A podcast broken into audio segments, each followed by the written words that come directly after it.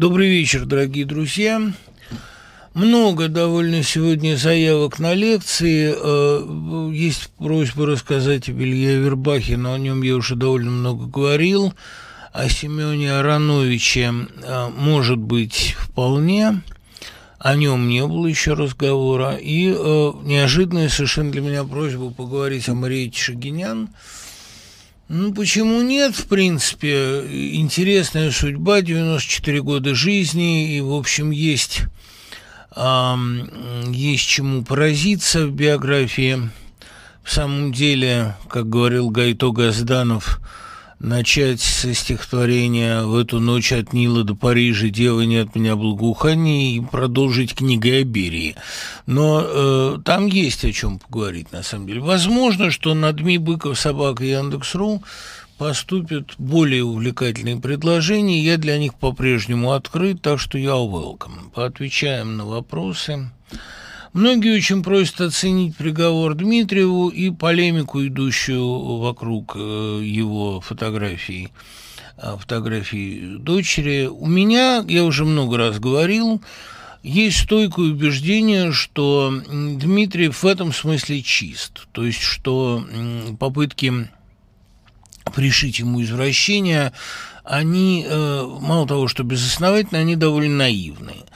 А у Александра Подробинника есть свое право в чем-то сомневаться, что-то считать странностями или, как говорит Борис Акунин, чудаковатостью. Статью одной публицистки я, с вашего позволения, не буду обсуждать, как не обсуждаю ее прозу, ее интонации, ее поступки, просто потому что я не хочу никак прикасаться к этой личности, не хочу с нею соприкасаться по понятным, по-моему, мотивам. У меня, еще раз говорю, сомнений э, в абсолютной невиновности Дмитриева нет. А что касается приговора, то, видимо, надо согласиться с теми, мне так представляется, кто считает это такой формой заявления о его невиновности, потому что приговор ниже нижнего предела, он оправдан по многим пунктам, по трем из четырех. Видимо, при самом пристрастном суде он выглядит чистым. Вопрос, э, еще раз говорю, это мое мнение, вы спросили о моем мнении. Вопрос, чем он так досадил властям, и еще э, довольно многие повторяют вопрос, имея в виду наш позавчерашний эфир с Нинор Сибашвили, не бессмысленно ли подносить зеркало к лицу данной горгоны, ведь она ужаснуться себе не может. У нее атрофировано нравственное чувство. Ужаснуться она не может но когда ей показывают ее преступления, она не любит. Когда ей напоминают о технике этих преступлений, о том, как чекисты э, сотнями за одну ночь уничтожали людей, глуша себя водкой, страдая от того, что пистолеты перегревались – когда это демонстрируется наглядно, когда технология этого ремесла описывается, им это не нравится. Конечно, Дмитриев был не единственным, кто раскопал Сандармух, но в последнее время он был одним из очень немногих, кто действительно предпринимал и раскопки на Секирной, на Славках, и поддерживал функционирование Сандармуха. Он напоминал о неприятных вещах. И, конечно, э, само э, вот это предъявление ему обвинения в том, что он держал дома ржавый ствол, это тоже было, по-моему, весьма красноречиво. В общем, э, мне представляется, что приговор Дмитриеву – это фактическое признание его чистоты, а сам он, он может казаться кому-то человеком странным, но как-то извращенцем он в моих глазах совершенно не выглядит. Естественно, я э, не могу осуждать людей, которые публикуют свои сомнения. Все сомнения должны проговариваться вслух, чтобы как можно меньше оставалось темных пятен, чтобы как можно меньше оставалось недоговоренностей, потому что недоговоренности, темные углы – это те места, в которых гнездятся сомнения, и если занозы вовремя не вытаскивать, они могут загноиться, простите за физиологизм. Поэтому я совершенно не против обсуждения этой проблемы. Общество на то и общество, чтобы обсуждать. Вот нормально ли фотографировать голую девочку, да, пытаясь доказать, что она нормально развивается. И нет ли в этих фотографиях какого-либо криминала. Но меня, по крайней мере, убеждает то, что суд явно пристрастный оказался в данном случае добрее очень многих противников Дмитриева. Ну, а то, с какими мотивами некоторые люди э, спешат ему добавить или выражают свое сомнение в его невиновности, понимаете, мотив всегда один и тот же. Э, мотив принадлежать к силе э, сознавать себя силой. В данном случае совершенно очевидно, что сила на стороне э, государства. И принадлежать к этой силе всегда каким-то образом хочется. Я понимаю, что у Александра Подробинника другой мотив. У него такого мотива, я надеюсь, во всяком случае, быть не может. У него чистосердечные сомнения, на которые он вполне имеет моральное право. Не кажется ли вам, что сегодня Зилов или Макаров, полеты во сне и наяву, наяву стали настоящими героями нашего времени, по крайней мере, для тех, кому сегодня 40-45 лет? Нет, конечно. Видите ли, э, Зилов и не претендовал никогда э, быть героем времени. Таких, как Зилов, во-первых, немного. Во-вторых, это люди, относящиеся к себе весьма критично. И, в-третьих, это люди, которые страдают, безусловно, от собственного обаяния, от того, что и женщины к ним липнут, и друзья собутыльники их обожают.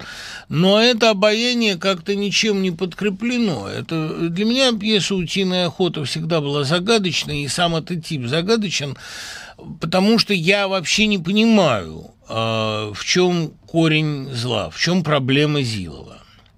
Он, с одной стороны, действительно невероятно обаятельный человек, талантливый прожигатель жизнью, талантливый соблазнитель, а, тем более, когда Цыганов его играет таким в экранизации Прошкина, он еще и пользуется фантастическим успехом у женщин. А, кроме того, э, вот когда Даль его играл в экранизации Мельника «Отпуск в сентябре», он сознательно пригасил все свое обаяние и сыграл Зилова довольно-таки мрачным типом, довольно отвратительным. Я, честно говоря, не понимаю, в чем проблема Зилова, в чем вот его корень. Для меня он всегда был и остается э, при всем своем обаянии э, человеком совершенно пустым. Я не понимаю, что в нем находит и за что его любят будет. А может быть, он производит впечатление некоторой значительности, как Онегин, который, в отличие от большинства светской молодежи, разочаровался в таком образе жизни. Но считать его, как говорил Писарев, считать его а, умным только на том основании, что он объелся, мне представляется довольно недальновидным. И в Зилове, и в «Герое полетов во сне и наяву» я а, не нахожу, признаться, никакого особенного обаяния, даже когда этого героя играет Янковский. И мне как-то непонятно, вот в чем здесь трагедия. Мне кажется, жизнь состоит из трагедий гораздо более серьезных, из неблагодарности, там, я не знаю, из одиночества, из болезни, а, из невостребованности. А здесь, ну, как-то я не могу сочувствовать этому герою. И хотел бы, да не могу. И мне кажется, что хотя «Утиная охота» блистательная пьеса по точности диалогов, по точности самого типажа, но это совершенно не тот типаж, на которого мне интересно смотреть. Хотя и Хабенский э, в свое время, и тот же Даль играли это с наслаждением и с выдающимся талантом. Я считаю, что э, «Старший сын» или «Прошлым летом в Чулимске» гораздо более удачное произведение не то чтобы более удачное, более драматический. Пьеса изумительная, вопросов нет. Можно ли считать фильм Андрея Кончаловского «Грех» неким ответом или продолжением спора фильму Андрея Тарковского Андрей Рублев. На монтаже Рублева, судя по свидетельству самого Кончаловского, между ним и Тарковским произошел окончательный разрыв. Я не знаю, когда произошел разрыв, по-моему, еще там на стадии съемок, и э, это еще не было окончательным разрывом, по-настоящему они поссорились значительно позже, уже, по-моему, э, Кончаловский был за границей, но это не суть. То, что грех э, является прямым ответом на Рублева или, если угодно, попыткой э, своей версии вот этой коллизии, для меня совершенно очевидно. Мне казалось бы немного интереснее поговорить про трудно быть богом, как полемику с Рублевым. Потому что, ну, грех, понимаете, это, конечно, реплика Кончаловского, это попытка Кончаловского как бы показать Тарковскому, как надо было снимать эту историю. И все равно э, мне кажется, что Кончаловский уже в процессе работы понял, что он конкурировать с Тарковским не может никак. Он рассказывает другую историю про другое. Он рассказывает, что среди детей ничтожных мира, быть может, всех ничтожнее он, а Тарковский снимал-то про другое. И вот ему, на мой взгляд, прямо и конкретно возразил Герман. Потому что я не встречал еще работ, где прослеживалась бы эта линия. Смотрите, хотя есть замечательная статья Елены Стешовой, а, ну, просто про трудно быть Богом вообще, на мой взгляд, не очень много написано про германовскую картину. Вернее, немного написано содержательного. Мне здесь кажется важной какая идея. Для Тарковского э, главный концепт, и в этом его идеализм шестидесятнический, в том, что художник является оправданием эпохи. В том, что э, божественные краски Рублева, которые в конце, в черно-белой картине, в гениальном этом десятиминутном эпилоге оживают, что они сделаны вот из этой крови, из этой грязи, из этого ужаса, из этого костра, краски которого постепенно насыщаются цветом в финале. Герман исходит из совершенно другого. Он доказывает, что никакое искусство невозможно, условно говоря, после Освенцима или Варканария, что никакое искусство не окупает зверство, что э, художник не может являться оправданием своего времени. более того, если бы время было более человечным, художник написал бы больше и лучше. Никакое страдание его не очищает бывает. И если у Рублева в финале, там у Тарковского в финале Рублева идет дождь, то у Германа в финале идет снег. И это замечательный показатель, ну, как бы заморозки жизни, которая наступила. А больше того, если а, главный концепт э, Тарковского оставался гуманистическим, не просто христианским, а именно гуманистическим. Вот доказывалось, что человек, в конце концов, выше всего того ужаса, который весьма натуралистично в картине показан, что человек это все преодолевает. Обетом ли молчания, религиозностью, гением, но он это может преодолеть. Как ни странно, и у Кончаловского, в общем, такой же посыл в грехе. Человек, погрязший во грехе, все-таки несет собор Святого Петра. У Германа совершенно другой взгляд на человеческую природу. Герман говорит, что в Арканаре искусство немыслимо, что сама мысль об искусстве в Арканаре кощунственна. Этого не может быть. Летим замки, ну, думаем, Ренессанс. Прилетели, замки есть, а Ренессанса нет. Там, э, собственно, Лучшая сцена в картине, мне кажется, сцена разговора с Аратой, которая э, и решена в такой наиболее гротескной, наиболее, если угодно, э, веселой, что ли, манере. Это вообще самая веселая сцена в фильме, хотя она выглядит очень мрачной. По сути, когда, э, помните, Румата говорит, ты останешься в песнях, это не так мало.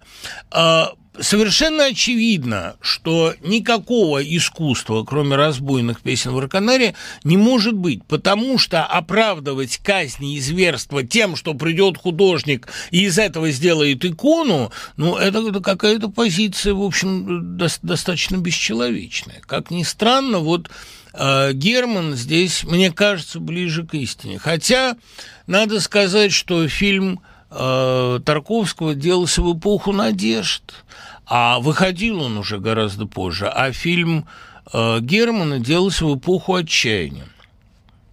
Но художник имеет право на отчаяние. Про трудно быть Богом вообще, наверное, следовало бы поговорить подробнее, в частности, про слишком очевидные параллели между Руматой и Штирлицем, между диалогами, э, которые ведет, скажем, Будах э, с Руматой, и которые ведет пастор со Штирлицем, и Плейшнер со Штирлицем, ну и между, разумеется, знаменитым диалогом Штирлица с Мюллером, и сравнить это с диалогом Дона Рэба, который пытается перевербовать Румату. Там довольно много общего, просто фигура разведчика становится в это время главной. Нельзя спасти Третий Рейх, но можно спасти из Третьего Рейха и вывести куда-то в запроливье условного пастора или условного Плейшнера, да, условного Будаха. Кстати говоря, Будах у Германа довольно неприятный персонаж, хотя у Стругацких он мудрец и книжник, а здесь он просто э, хамье такое, когда убили барона Пампу, он просто издевается над трупом, помните, как говорит, вот, да, собачья кличка, вот и лает на него. Это такой будах, которого не очень-то и хочется спасать. Но это отдельная тема, я сейчас об этом довольно большую статью написал. А вот блестящий вопрос. Не кажется ли вам, что губернатор Фургал – это генерал Дел Ровери, герой, ставший таковым не по собственной воле, а по собственному выбору? Конечно, это не тот потрясающий образ, который создал Десика в «Расселении» в гениальном фильме, но все же не безупречная биография, успешный губернатор, тюремные застенки, всенародная любовь, не шутит ли история? Миш, это красивая мысль.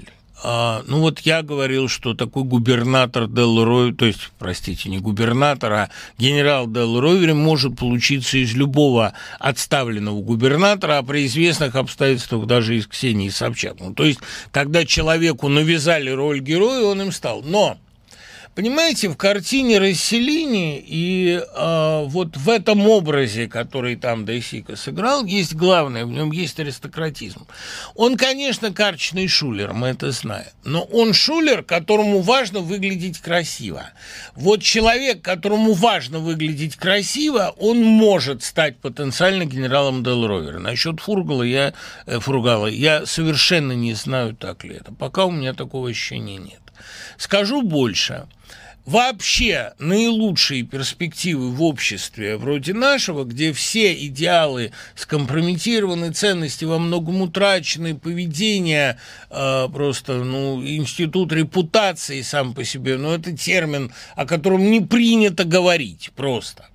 В этой ситуации мне кажется, что единственной ценностью становится снобизм. Потому что сноб – это человек, которому не все равно, как он выглядит, которому не все равно, как он себя ведет.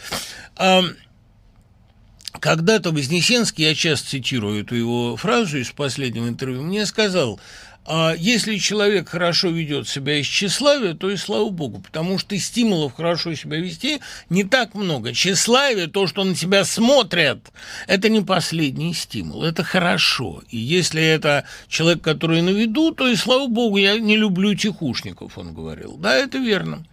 И вот эм, когда-то я очень не любил снобизм. Меня безумно раздражали снобы 90-х годов с их игрой в high life, высшее общество и так далее. А когда я сегодня вот смотрю на э, не скажу даже тусовку, тусовки-то никакой нет. Но смотрю на снобов. Я думаю, они как Уайльд. Они последние, кому не безразлична репутация. А они, конечно, самовлюбленные люди. Но видите, в некоторых ситуациях самовлюбленность, вообще серьезное отношение к себе – это повод не делать уж слишком явных подлостей. Потому что э, если у тебя нет высоких стимулов, вроде религиозности, например, или там мысли о детях, чтобы детям не было стыдно, самовлюбленность может от некоторых подлостей упасти. Я, э, в общем, понимаю, что навлекаю сейчас на себя возможные упреки в ней – всегда я в таких случаях отвечаю фразой Пхенца из рассказа Синявского «Что же мне делать еще на свете, как не любоваться собой?» Смею вас уверить, у меня множество претензий к себе. Но знаете, как говорила Куджава, хватает с меня критиков, говорящих о моих недостатках, чтобы еще и самому в них расписываться. Это немножко действительно такой неуместный мазохизм. А, саморугание – коварнейшая штука, как говорил другой поэт. Так что, мне кажется, э, самоуважение, оно одно из тех важных препятствий для подлости, которые остаются, если не работают высокие стимулы. Да? Трус притворился храбрым на войне. Помните, в одном стихотворении был? Ну, так вот я за такое притворство. Можно ли считать, что между теорией о человека-боге из бесов Достоевского и идеей Ницше о сверхчеловеке, так говорил Заратустра, есть связь? Мог ли Ницше вдохновиться Достоевским или адаптировать его идею? Но ну, то, что Ницше вдохновлялся Достоевским, в частности, записками из подполья, общеизвестно. А другое дело, что проблема человека-бога, как ее видит Кириллов в «Бесах», она, в общем, не совсем та, которая интересует Ницше в Заратустре. Э, Кириллов считает, что стать Богом можно, взяв в свои руки свою судьбу, в частности, покончив с собой. У Заратустра немного другие принципы, и здесь я бы не видел особенных оснований для э, самоотождествления, для отождествления этих двух авторов. А то, что записки из подполья очень крепко повлияли на Ницше, так это признано многими, начиная с него самого. А, просто э, у Ницше есть как бы много других критериев сверхчеловечности, помимо самоубийства. Когда я начал читать «Пирамиду Леонова», возникло странное ощущение, будто заново учусь читать. Язык автора несложный, но другой, непривычной конструкции фраз и образ. Ну, понимаете, у Леонова вообще язык очень точный, очень пластичный, но действительно немного другой. А он шел по платоновскому такому пути, а, делая фразу колючий, шершавый, выбирая синонимы из непривычного смыслового ряда. Симфонимы – это синонимы, которые были бы удалены от эм, основного тона фразы. Внезапно вторгались бы ее из канцелярита или из духовной литературы, э, или из области э, эстетической, такой, из области научной. Он старался, чтобы фраза была изломанной, а не ровной. Но как раз в пирамиде это немного утомляет, как засахарившееся варенье. Мне кажется, что язык пирамиды, он не то что переусложнен, а он иногда сложнее мысли. Вот иногда там, где мысль действительно работает, там это замечательно и органично. Там же, где иногда у Леонова идет э, некоторая холостая работа, пустая порода, там, мне кажется, язык скорее выполняет роль эм, несколько затемняющего эту пустоту, как бы мутящего эту довольно-таки прозрачную воду. В «Пирамиде» есть гениальные страницы, а, в частности, «Скитание Матвея Лоскутова» или э, работа Дымкова в цирке, или диалог Дымкова со Сталиным. А вот то, что касается Шатаницкого или Бомбалски, или Сорокина, мне кажется, это, в общем, такое пустозвонство. Но при этом, конечно, пирамида чрезвычайно значительное художественное явление. Вот что касается э, леоновского языка, про него очень хорошо говорил Смуил Лурье, который сказал, мне показалось, что это роман из антивещества. Да, он действительно из антивещества. Там э, человеческого очень мало. Он античеловеческий, бесчеловечный роман. И Леонов вообще к человечности относился довольно высокомерно, как его э, Грацианский. Заветные мысли, как учил сам Леонов Чуковского, были отданы отрицательному герою. Об этом хорошая статья у Марка Щеглова. Прочитал статью о диктате меньшинств. Допустим, есть небольшое количество людей, не переносящих арахис, и большинство, которое спокойно его ест. В результате арахисовое масло исчезает из школьных завтраков. Должно ли большинство отстаивать свои интересы и сохранять разнообразие? Ну, конечно, должно. Да и больше вам скажу, такая полемика, она совершенно естественна, когда она не принимает форму погрома или травли, как в случае Роулинг. Мне, конечно, немного э, непонятен э, накал этих страстей, но э, приходится признать, что все-таки пока общество существует, оно будет спорить о таких вещах. Только оно должно спорить, а не травить. В обсуждении премии лицей часто встречал точку зрения, что люди не понимают современную поэзию, потому что в школьной программе зачастую вузовское изучение поэзии заканчивается на имени Бродского. Согласны ли вы с этой точки зрения? Каких авторов вы предложили бы включить в программу, чтобы восполнить недостающие для понимания современной поэзии звенья? Не знаю, я в современной поэзии сам не очень хорошо разбираюсь, хотя и пишу ее по мере сил. А, не думаю, что она слишком традиционна в моем моем исполнении, но 90% того, что сегодня печатается под названием современной поэзии, до меня просто не доходит. Я предпочитаю думать, что это я не прав. Иначе все было бы слишком печально. Но очень многие авторы, которых обсуждают абсолютно всерьез, мне представляются элементарными неумехами. Там просто, по-моему, не о чем говорить. Из талантливых людей после Бродского, но их очень много. Это и поколение московского времени в диапазоне от Гондлевского до Цветкова и Кинжеева, это и, э, разумеется, Величанский, это и Лев Лосев, в первую очередь, который, работая вроде бы совершенно традиционными средствами, отстаивает традиционность, был очень авангарден, и не зря Синявский называл его последним футуристом. А довольно много таких авторов, которые мне чрезвычайно близки и симпатичны, там, в диапазоне от Лукомникова до Воденникова, от Анны Рус до э, Али Хайтлиной, которую я помню еще в качестве Кудряшевой.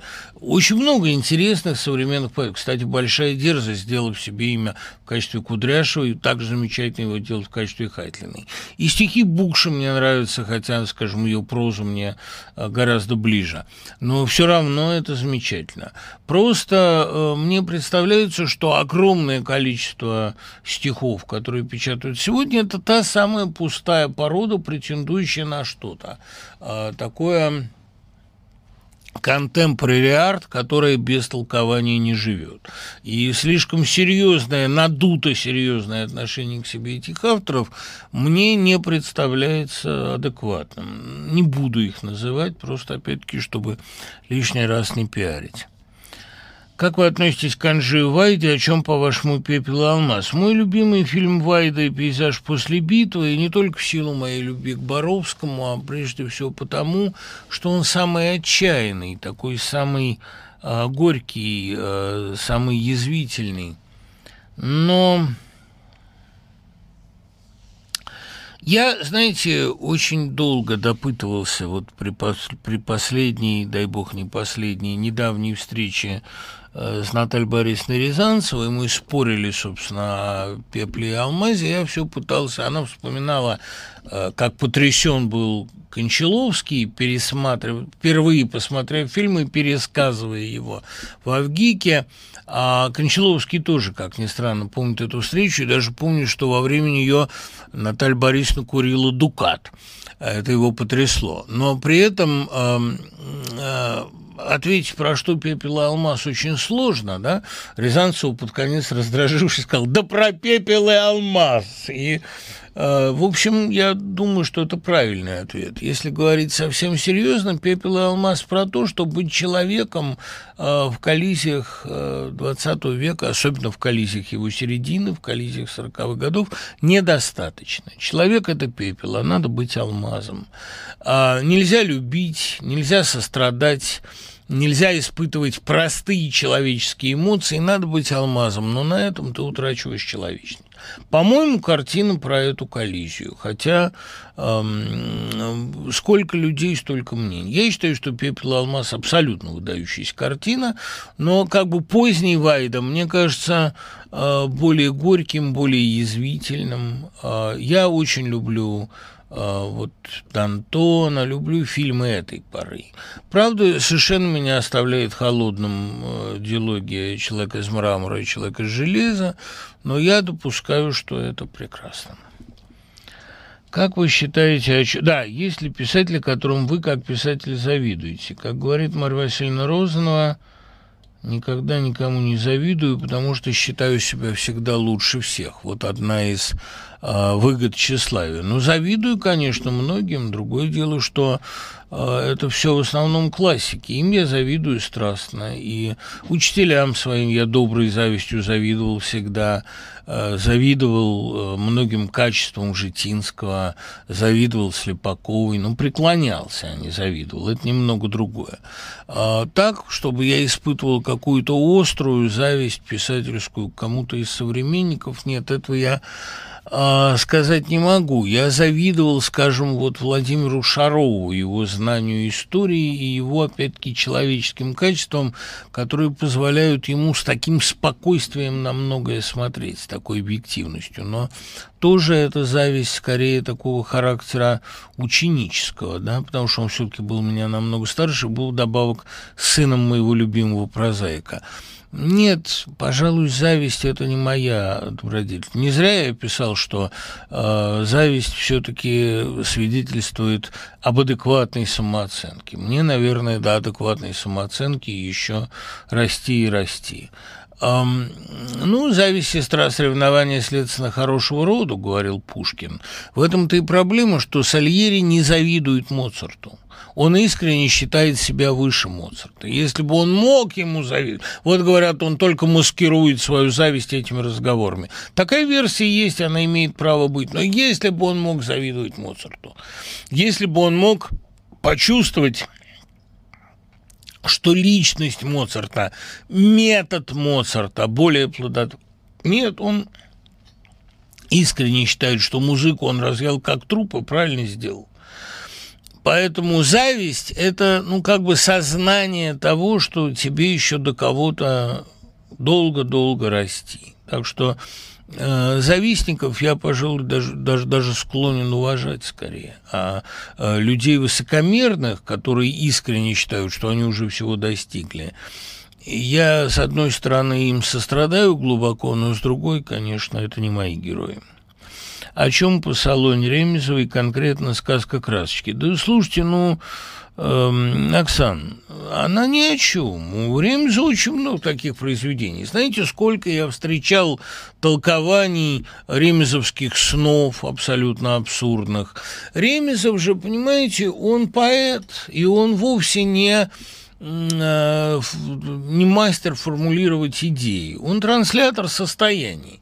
А какая мысль в крестовых сестрах? Вот ощущение покинутости, ощущение, что всем в мире заправляют крестовые сестры, такие парки нового времени. А это Маракулин или Глотов, это же это маленькие люди в их отчаянии, в их одиночестве, и а, Акумовна такая же. Это а, несчастные люди, понимаете, и их заброшенность. А красочки, ну, это история про то, как бес и ангел собирают цветы, бес, значит, берет тех, которые смеются, а, там ангел призывает их каяться, а они губы кусают, им смешно. Кто засмеется, идет к бесу. Это описание детской игры, да, я садовником родился, вот что-то такое. Ну вот играют бесы ангела, цветочки смеются, и бесенята водят хороводы.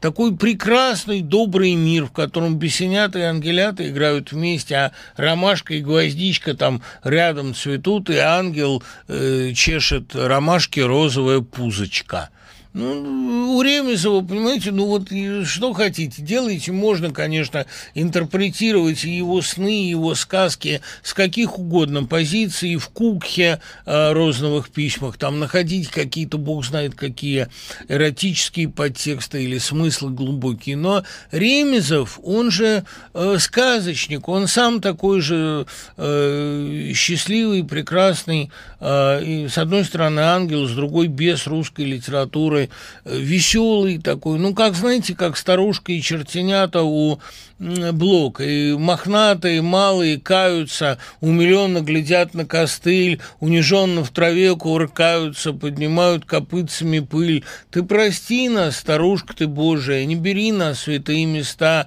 мы здесь лобызаем подножие своего полевого Христа. Ну, это до слез прекрасно и ужасно трогательно. И а, в этих бесенятах, в этих, понимаете, в этих умильных бесенятах русской, э, русского модерна так страшно видеть какую-то аморальность, а революцию видеть расплатой за все это увлечение мелкими грехами, мелкие бесовщины. Люди играли, а их за это потом, значит, всю жизнь колотили молотком по голове. Вот это полное совершенно какое-то несоответствие греха и расплаты меня больше всего и мучает в русском серебряном веке. Ну да, действительно, там все мы бражники здесь в блуднице, но это все были детские игры, и за это наступила такая взрослая, такая страшная расплата. Понимаете? Э, грехи-то их были, в общем, э, довольно ну, пренебрежимо малые, в пределах статистической погрешности. Да? Там Ахматова говорила про Кузьмина, имея в виду, вероятно, Кузьмина. Перед ним самый черный грешник, воплощенный благодать. Да что вы, Господи помилуй, человек, который внес в русскую поэзию такую интимную, такую милую интонацию. Какие там были грехи у Кузьмина по сравнению с тем, что сделали с кружком Кузьмина? Да ну, ребята. Вот это, это я к тому, что а, моральный ригоризм а, в оценках русского серебряного века всегда меня как-то несколько раздражал. Каким критериям должна соответствовать политическая сила, близкая вам? Понимаете, это неожиданно серьезный будет ответ, да и вопрос довольно серьезный. Есть такая одна черта русского сознания, чрезвычайно мне дорогая. Черта, которая, мы знаем, что наши недостатки всегда продолжение наших достоинств, и, как сказала однажды та же Розанова, главным успехом и главным неуспехом в жизни я была обязана одним и тем же. Но а, есть черта русского характера, которая может привести и к потрясающим преступлениям, и к великолепным победам. Это артельность, это а, потрясающая заразительность действий, состояний, склонность подхватывать и работу, и травлю, и улюлюканье, и сострадание. Я много раз наблюдал ситуацию, когда подхватывалась добрая мысль, благая. Смотрите, как отзывчив современный россиянин на доброе дело, на благое. И точно так же отзывчив он на мерзость. А поскольку современный российский режим наиболее охотно поощряет в людях именно худшее, и в этом его главная проблема, а потому что худшими такими да, людьми с дурными мотивациями гораздо проще управлять и гораздо труднее давать им положительную мотивацию, то вот для меня политическая сила, которую я бы охотно поддержал, она бы поддерживала эту артельность, но со знаком плюс. Она давала бы ощущение общего дела, Хотя философия общего дела, там общее дело у Федорова имеет совершенно другой смысл. Это воскрешение умерших. Но если понимать под э, всей русской истории некое общее дело, то вот эта философия общего дела в том, чтобы поддерживать эту внутреннюю эмпатию. Понимаете, я не видел ни одного общества в мире, ни американского, ни немецкого, ни французского, никакого, ни латиноамериканского, а я много езжу, которое бы с такой силой подхватывало любую искру, брошенную вот в эту, ну, как бы всегда сухую стружку. А, с колоссальной легкостью готовы подхватить и расправу над купчиком Верещагиным, и тут же одуматься, и помощь в каком-то благом деле. И главное, мгновенно меняется настроение этой массы. Вот Толстой это понимал лучше всего. И поэтому Богучаровский бунт он сегодня э, против книжной Марии, а завтра за книжную Марию. Вот это удивительная способность подхватывать общее настроение, мгновенно распространять его на толпу, это легкость индуцирования. Это, на мой взгляд, наиболее фундаментальная русская черта. И вот тот человек, который будет поощрять артельность работы, заботы о ближнем, ну, в общем, подбрасывать хорошие дела – хорошие идеи, а, какое-то коллективное вдохновение инспирировать в этой массе, инспирацию подкидывать, а, такому человеку я буду сочувствовать. Я буду ненавидеть всегда любого, кто разжигает огонь взаимной ненависти, прежде всего национальной, это самое низменное. И всегда буду уважать и восхищаться, буду всегда человеком, который может предложить а, какую-то симпатичную общую идею, будь то идея познания, создания лучшей медицины, лучшего образования, выхода в космос. Я совершенно согласен с коллегой моим Алексеем Кузнецовым и частым собеседником в родительском собрании, который говорит, задача современного российского образования не сделать его лучше, а сделать его управляемее. Это совершенно точно, это так. У нас очень много, может быть, национальных идей. Построить лучшее в мире образование. У России есть своя педагогическая утопия, она прекрасно ее реализует. Можно построить лучшую в мире медицину построить лучшую в мире благотворительность. Ради бога, хотя я враг публичной благотворительности, но в России есть разные, слава богу, и не публичные ее формы. Вот поддерживать эту артельность всячески, этот дух, который можно извратить, превратив его в дух улюлюканья коллективного. Но э, мне бы вот очень понравилась та политическая сила, которая бы желала обратить его в плюс. И резервы для этого в России колоссальные. К сожалению, последний такой идеей общего единения очень недолгой был космос. Уже Олимпиада 80-го года к этому не привела. Какие стихи вызывают у вас рациональную тревогу, трепет, ужас? Таких стихов очень много, и я собрал их в сборник – вместе с Юлией Ульяновой в сборник «Страшные стихи». А, для меня таким стихотворением загадочным а, всегда было Кузнецовское, вообще Юрий Кузнецов, у него много таких страшных стихов. Шел отец, шел отец невредим через минное поле, превратился в клубящийся дым, ни обиды, ни боли. Всякий раз, когда мать его ждет через поле и пашню, столб крутящейся пыли идет, одинокий и страшный. Это очень страшно придумано. Очень страшно действует на меня тоже стихотворение такое, казалось бы, загадочное, не страшное, а просто бесконечно грустное шефнеровское приключение фантаста, оно еще называлось «Фантастика». Помните, как здесь холодно вечером в этом безлюдном саду? Уже первая строчка настраивает на такой, как здесь холодно вечером в этом безлюдном саду. Это здорово, это страшно придумано, да, там или у Кобабе эм, жаркий день, когда плавятся даже мечты, мне приснился кошмарный сон. Надев шляпу, я вышел из дома, смеркалось и запер на ключ свою дверь. В день холодный, когда стынут даже мечты, мне приснился забавный сон. В дом вернулась одна лишь шляпа.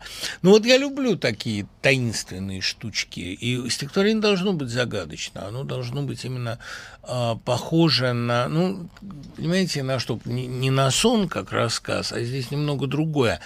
Э, стихотворение э, должно играть на тонкой грани между страшным и таинственным, переводить страшное в разряд таинственного, в разряд более высокий. Э, поразительно совершенно всегда на меня действовали готические стихи Алексея Константиновича Толстого «Волки», или там «Не сетуй, хозяйкой, будь веселей, сама ты впустила веселых гостей». Вот он чувствовал как-то через рефрен иногда, через повтор, как-то нагнетать этот кошмар. Страшные стихи вообще получились очень хорошим сборником. Поразительно на меня действовало кушнеровское стихотворение «Стрекоза». Помните? Долго руку держала в руке, и как в прежние дни не хотела а, отпускать что-то там на мирском сквозняке, его легкую душу и тело. А, и он ей сказал, а, он сказал ей, прищурив глаза, если жизнь существует иная, я подам тебе знак, стрекоза, постучится в окно золотая. Умер он через несколько дней в, в в хладном августе реют стрекозы, там, где в пух превратился Кипрей, и она туда смотрит сквозь слезы. Значит, нет ничего и смотреть, нет на звезды горячего смысла. Хорошо бы ей умереть только тьма и абстрактные числа. Но звонок разбудил в два часа, и в мобильную легкую трубку кто-то глухо сказал «Стрекоза», как сквозь тряпку сказал или губку. Я-то думаю, он попросил перед смертью случайного друга, тот набрался терпения и сил. Не такая большая услуга. Ну, вот эта последняя строфа, она как бы так милосердно сводит ужасное на а, норму, но сама история замечательная. Или вот это страшное стихотворение про телефон, набирая номер, попасть по ошибке в ад – не туда попали, вам сдержанно говорят. Как это не туда? А куда, куда? Но уже что там, понимаешь, беда, беда. Нет, э, вот э, Куш, Кушнер гений таких дел, хотя как бы он не выглядит готическим поэтом, но он страшное чувствует очень острым. Нельзя ли взять темой лекции недочитанные книги, когда и почему? Недочитанные и неинтересные. Если хотите, поговорим про неоконченные. Вот неоконченный роман как жанр – это любопытно. Может быть, возьмем. Почему в пикнике переселенцы из Хармонда, пережившие посещение, приносят новые места несчастья, и поэтому их не любят там? Вот это очень важная для меня тема, Андрей, я рад этому вопросу.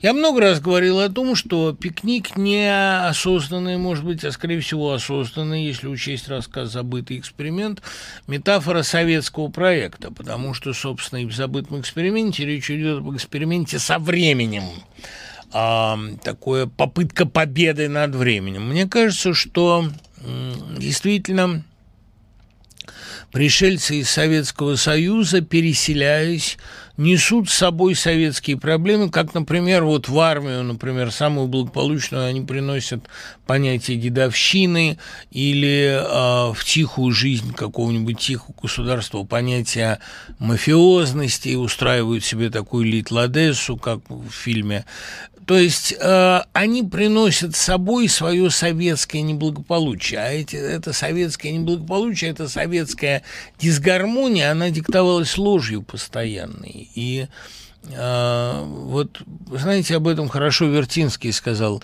«Проплываем океаны, бороздим материки и несем в чужие страны чувство русской тоски».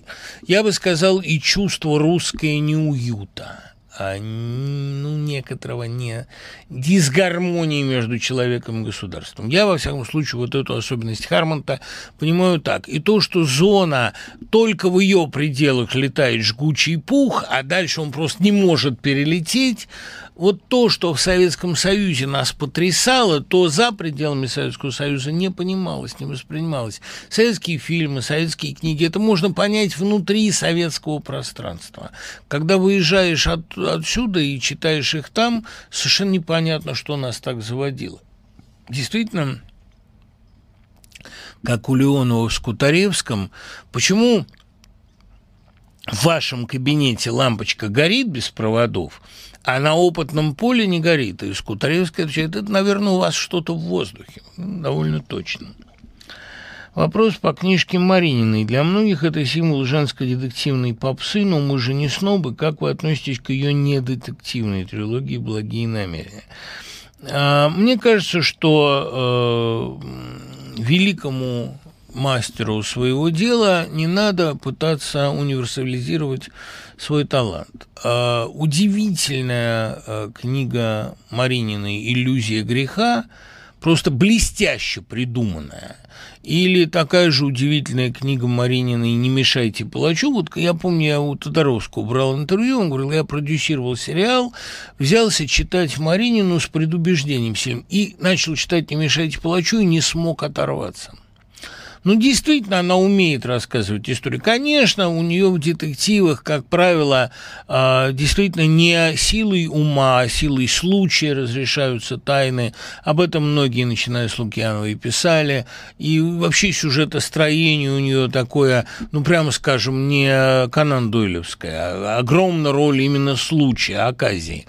Но эм, у нее есть талант придумывать красивые и пугающие истории. А попытки ее писать э, социально-реалистические или исторические сочинения, мне кажется, не так интересны. Но я ее считаю очень одаренным писателем, одаренным именно в своем жанре. Набоков говорил, что все царствование Николая I не стоит и строчки из стихов Пушкина. Музыканты говорят, что 1 марта 1953 года в Москве умер человек более великий, чем в Кунце. Насколько я помню, не 1, а 5, если речь идет о Прокофьеве. Кого еще можно назвать мелким политическим деятелем эпохи того или иного писателя? Ну, Брежнев так приходит на ум, как и в анекдоте. Потому что, вот видите, в чем странность. У нас считается, что это давняя мысль, многими высказываемая, что общество перенимает диагноз своего руководителя, что его черты лица, его маска как бы накладывается на массу. А, простите за, так сказать, невольный пан.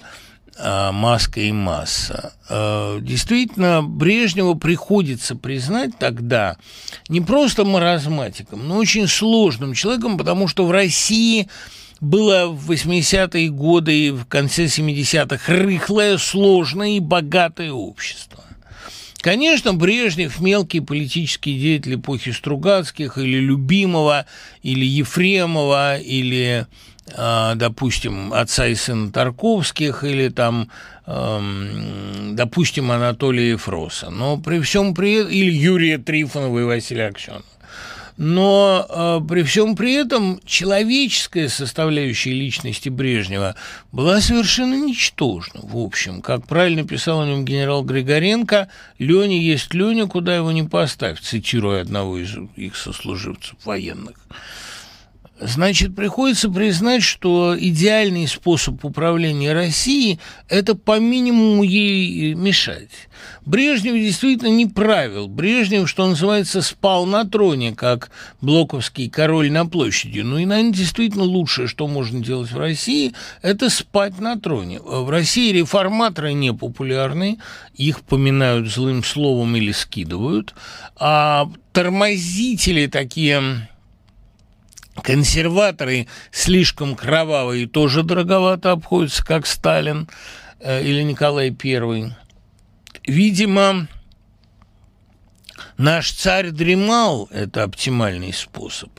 Дремать на троне. Это, наверное, лучшее, что может делать российский руководитель, как ни странно. Вот просто потому, что когда он реформирует, как замечательно показал фильм э, Смирновой «История одного назначения», реформы оборачиваются иногда еще и большей бесчеловечностью, чем тоталитаризм, потому что, как писал, кажется, а, Соловьев или Ключевский, Петр I добавил э, к крепостным и прочим обязанностям своих подданных самую тяжкую обязанность – быть свободными. Это справедливо. Э, действительно, насильственная свобода выходит еще хуже. А у Тургенева в «Отцах и детях» описаны эти фальшивые реформаторы с омерзением. Значит, наверное, лучшее, что можно делать, это дремать на троне. Поэтому надо Брежневу... Э, я, я думаю, что город Брежнев еще будет на карте СССР. Наверное, надо Брежневу, по крайней мере, за это минимальное вмешательство. Все равно чудовищное, все равно там много было смертей, диссидентских самоубийств, арестов, много гадостей было. Тот же Афганистан Казахстан, которую он сам вроде пытался как-то отменить, но вроде не очень активно.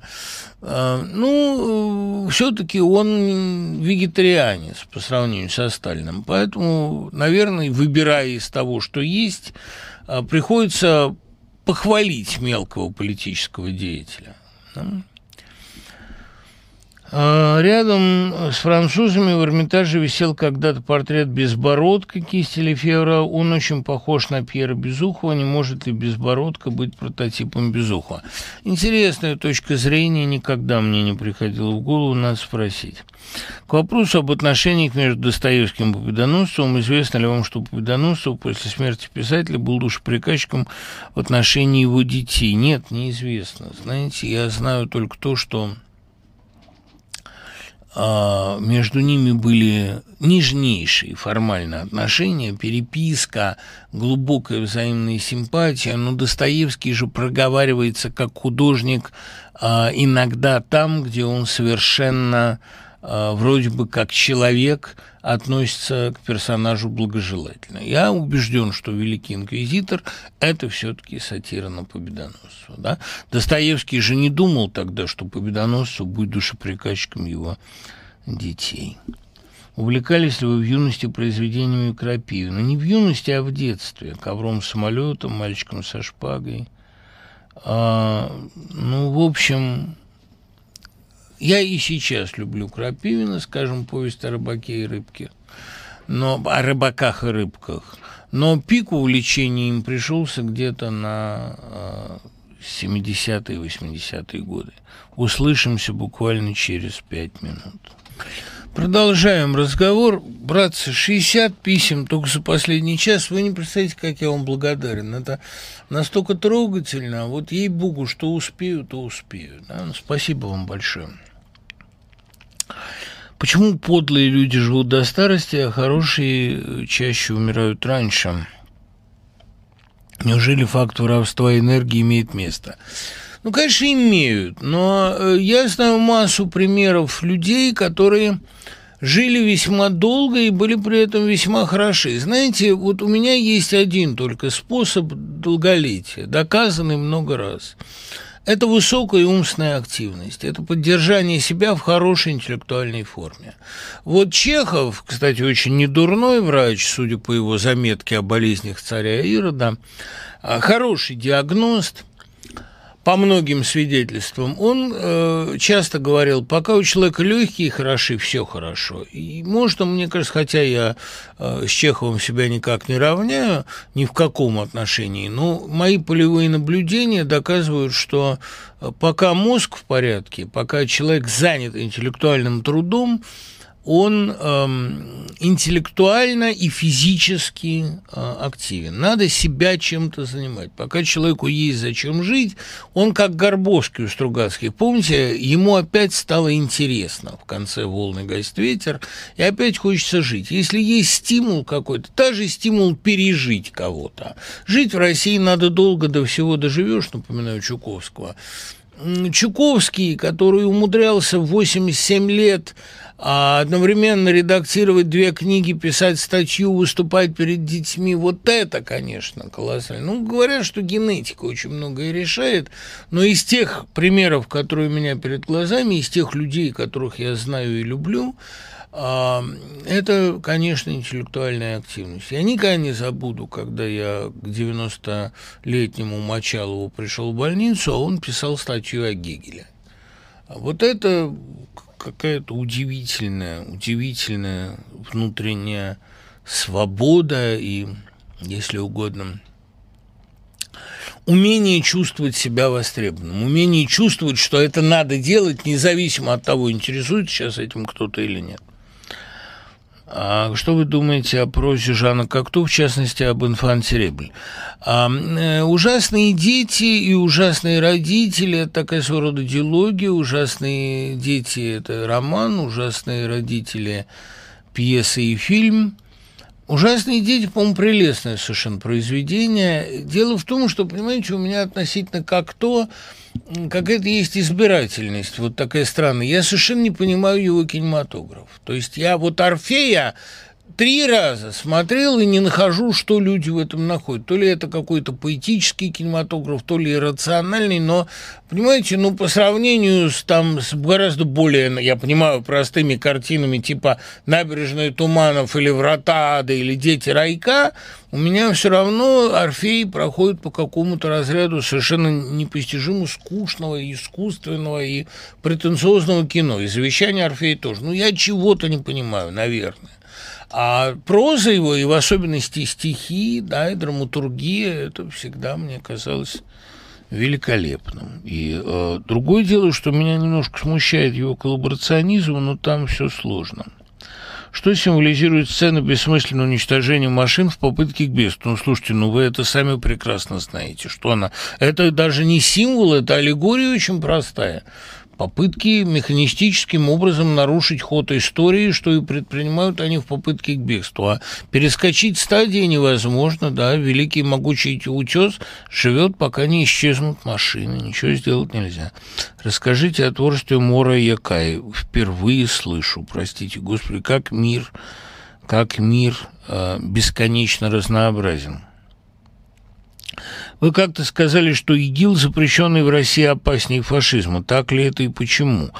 Он не опаснее. Он, как мне кажется, являет еще большее количество отмененных ограничений и какую-то еще большую, еще более тотальную агрессию и какую-то поразительную враждебность к любым проявлениям культуры. Хотя он является одной из форм фашизма, как мне кажется. Такую радость, об, радость от отмены моральных ограничений.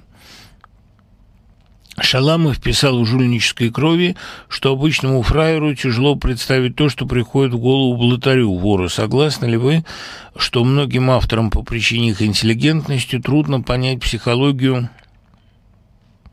Именно таких грубых и жестоких людей, ведь такой тип представляет наибольшую опасность.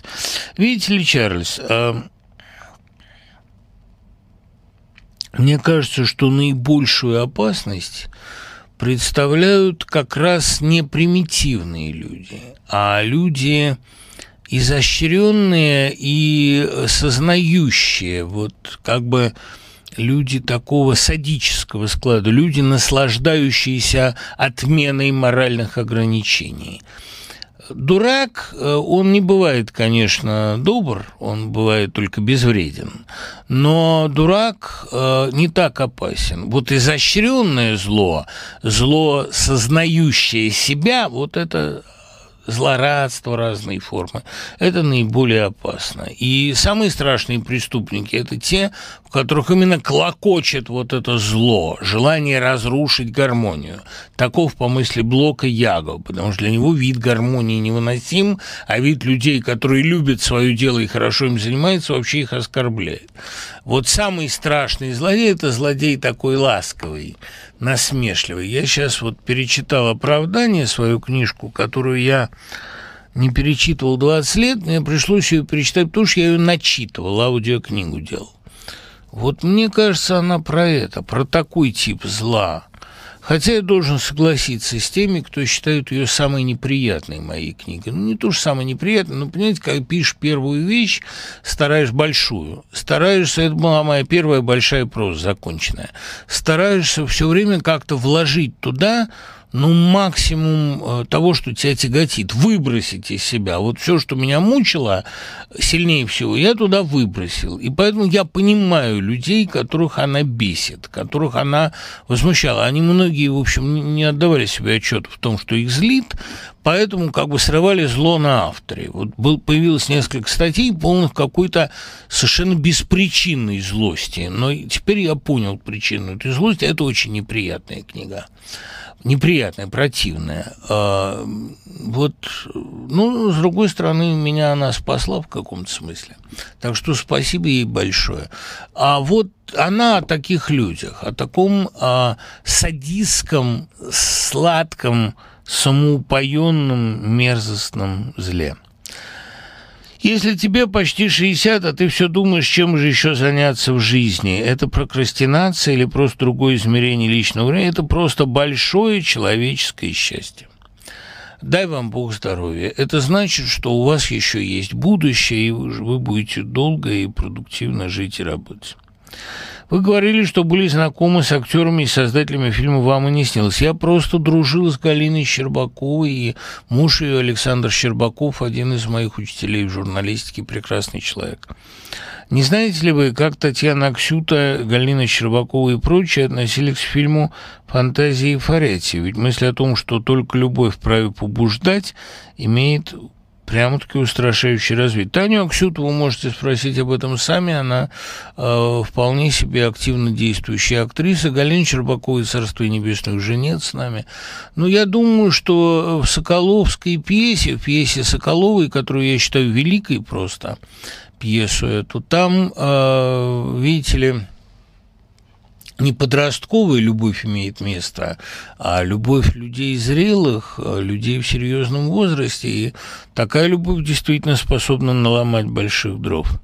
Кажется, раньше, до конца XIX века, икары могли честно приблизиться к своей утопии, разочароваться и упасть, а сегодня их собьют еще на взлете. Почему мы стали бояться чужих ошибок и личной утопии? Славен, друг мой, утопии привели к тому, что мы обожглись очень сильно. Как замечательно писал Роднянская, эту мысль часто повторяет Рыбаков Вячеслав, а, утопия – это историческое усилие. Отказ от утопии – это отказ от истории. Но сегодня действительно можно подумать, что на 20 веке человечество очень страшно обожглось. И глобальных утопий не будет теперь еще долго.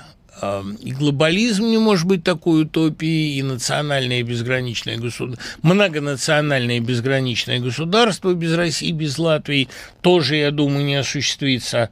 И, разумеется, утопия э, капиталистическая, утопия Фукуямы, конца истории тоже оказалась неосуществима. А, все тоталитарные утопии закончились не просто крахом, а великой кровью. Поэтому, как мне кажется, человечество пошло по такому пути, а, оно не хочет больше пальм в гаршинском смысле, оно хочет, чтобы везде была травка. Разработана такая система, при которой любые проявления таланта, таланта чуть превышающего обычные э, такие дилетантские мерки, немедленно жестко цензурируются. Возникает сопротивление гомеостатического мироздания, о чем предупреждали еще Стругацкие. Сегодня разработана такая система, при которой в теплице может вырасти в изобилии травка, сколь угодно высокая, бледная и пухлая, но не может вырасти пальма. Кстати говоря, факт знакомства Стругацких с этой сказкой а, совершенно меня поразил. В одном из ранних, очень ранних писем Аркадий Натановича к Борису Натановичу, где он его называет «О, бледно-пухлый брат мой». Бледная и пухлая травка гаршинская узнается мгновенно. Значит, эм, все превратилось в травку. Все делается для того, чтобы пальма не пробила крышку теплицы. Есть очень много условий, а, ну, такого, если угодно, подрезания или подбивания на взлете любых явлений, которые представляют общественную опасность. Тут вам и политкорректность, тут вам и корпоративность, тут вам и цензура, э, одна в России, другая на Западе, разные формы. Но и то, и другое, э, в общем, достаточно опасно, и сегодня действительно делается все для того, чтобы в обществе не сформировался опасный для общества гигант. Это не значит, что вот если вам трудно писать, то вы обязательно гигант. Нет, не факт. Но согласитесь, что современное общество имеет огромное количество инструментов от дешевого успеха до а, массовой травли заставить замолчать кого угодно. И именно поэтому Роулинг притягивает такие молнии. Величайший, по-моему, писатель современный. Каково, по-вашему, место Ивлина в британской прозе? Почему-то я никогда его не любил. А вот Моема любил, а Ивлинова почему-то нет. На это я списываю на недостаточную широту моих взглядов. Как вы относитесь к творчеству Маши Трауб? С большой любовью, с большой человеческой симпатией. Как вы считаете, Плюмбум – это аномалия времени, откуда в 80-х годах пророс персонаж 30-х? Да он не персонаж 30-х. В этом-то и дело, понимаете? Его э, Миндадзе с Абдрашитовым поймали тоже на старте, ведь отличительная черта Плюмбома – его неспособность испытывать боль. Мы все ждали железных мальчиков. Это же мальчики 30-х годов были железные. А Плюмбом мальчик свинцовый. Это совсем другая история. Гораздо более тяжелый. Обратите внимание, что он не способен, и Руслан Чутко его таким и сыграл, не способен ни к каким великим делам. Он мальчик-стукач, мальчик-спекулянт, спекулянт на чувствах прежде всего, мальчик-манипулятор. Он э, вовсе не из тех, которые мечтают там в Испанию поехать или мировую революцию установить. Мальчики иных веков, которые, значит, будут плакать ночью во время большевиков. Этот мальчик не плачет, этот мальчик манипулятор. А он, э, кстати говоря, сбылся. Это почувствовано точно. Он э, потом стал нашистом. Правда, неискренним. Просто ему прикольно. Ему нравится играть чужими чувствами, потому что у него нет своих. Очень не хочется становиться Печориным, но хочется быть Лермонтовым. Как бы этого добиться? Литература стала делом десятым, И, и, к сожалению, гений не выйдет оттуда. Посоветуйте наиболее востребованную нишу в ближайшее время. Обидно за поэта, пророка и воина. Проснешься ли ты опять, осмеянный пророк, или никогда на голос мщения, из золотых ножен не вырвешь свой клинок, покрытый ржавчиной презрения. А мне кажется, что э, все равно литература будет порождать гениев.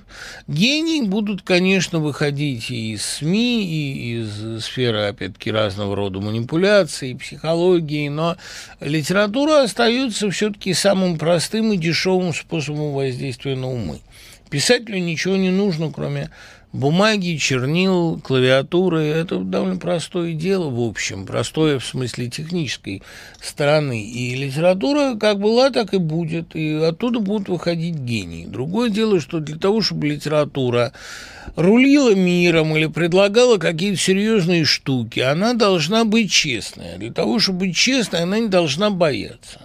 Есть масса сегодня горячих и страшных тем – которые запрещены одной цензурой, не рекомендованы другой цензурой, третьей цензурой, в данном случае цензура общественного мнения, просто табуированы.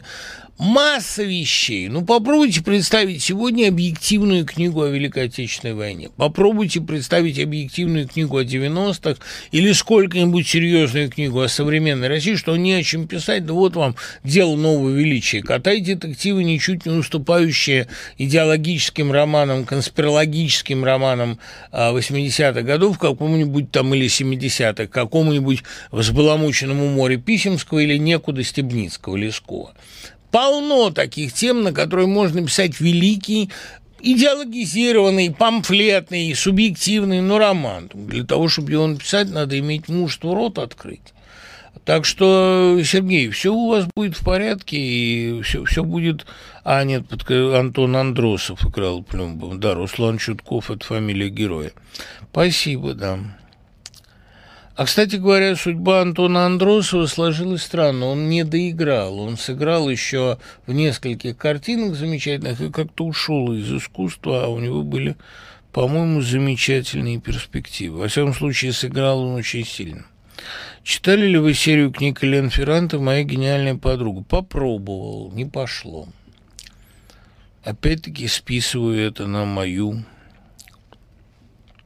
Ограниченность, по-моему, очень скучно, многословно как-то.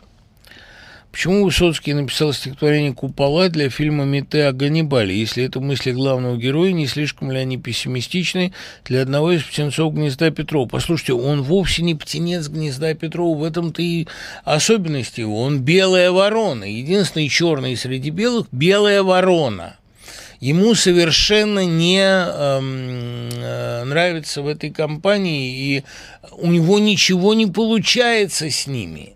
Он смотрит на это все глазами европейца, даром что он африканец, его испортило э, заграничное пребывание, и он пытается быть среди них интеллигентом. Какой же он птенец гнезда Петрова? Он с Петровым в конфликте находится. Это гениальный фильм, и он мог бы быть абсолютно великим, если бы а, его дали Мете снять таким, каким его написали Дунский и Фрид, но это невозможно было, понимаете? Эта картина подвергалась такой цензуре, вплоть до вырезания оттуда всех кадров, где были карлики, им казалось, что это тоже русофобия. Но э, эта картина была э, полузадушена, и то, что она вышла все-таки великой. Мне кажется, это на 90% заслуга Высоцкого и Петренко. Ну и, конечно, потрясающая работа Шнитки. Там музыка взяла на себя всю великую драматургию. Я стою как перед вечную загадкою, пред великую да сказочной страной, перед солоно да горько-кисло-сладкую, голубой родниковой ржаной. Он перед загадкой стоит, он не понимает эту страну, он в ней чужой абсолютно. Что вы можете сказать о творчестве Чингиза Айтматова, и в частности о его романе «Плахом»? Понимаете, я сейчас начитываю такой уж, раскрою этот секрет Полишинеля, начитываю такой курс лекций по республиканской литературе, по литературе советских республик. Там э, вот начитал я уже грузин, украинцев, белорусов. Дальше мне предстоит Армения, Азербайджан, Киргизия, ну, собственно, в основном Айтматов. Дело в том, что тут возникает такая довольно парадоксальная ситуация. Вот этому я, пожалуй, уделил бы внимание более глубокое. А миф, мифологический реализм, магический реализм возникает там, где есть колонизация. У Маркиса, двойная колонизация, сначала инками, потом испанцами. У Фолкнера двойная колонизация, сначала э, победа над индейцами, потом победа над южанами. У э, грузин явный совершенно мифологический роман Атара Челадзе. Вот задаю или, скажем, дату Туташки, еще один роман «Миф» о Мираджибе. Анинский в своей блистательной статье вот в портрете литературном Челадзе, где он разбирает «Шел по дороге человек», он задается вопросом, каким образом латиноамериканец и грузин одновременно написали два романа мифа, очень похожих. И вот эта связь колонизации, ну, я не думаю, что в российском случае это была строго колонизация, там имела место скорее внутренняя колонизация по Эткинду, но, в общем, такая модернизация извне, назовем это так. А хотя многие в Грузии считали, что подарив мир, а, тем не менее, Грузия, а, то есть Россия повлияла и позитивно, и негативно. Там разные есть свойства – один герой Чевчавадзе говорит, лучше бы нам быть самим по себе, хотя автор амбивалентен к этому высказыванию.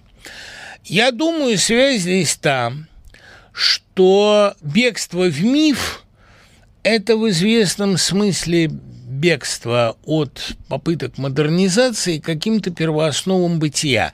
Это неприятие чужой навязанной системы ценностей – и попытка бегства в архаику, понятную совершенно, и э, попытка бегства в миф. Не случайно героями этих текстов чаще всего становятся старики и дети.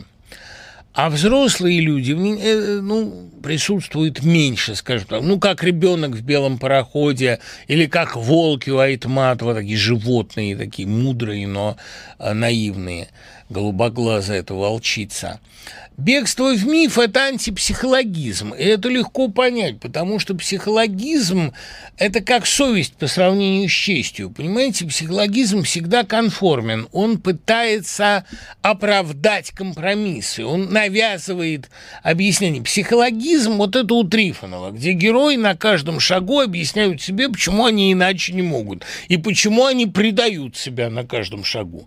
А миф – это вот у Искандера, где Чик, ребенок или Сандра, старик.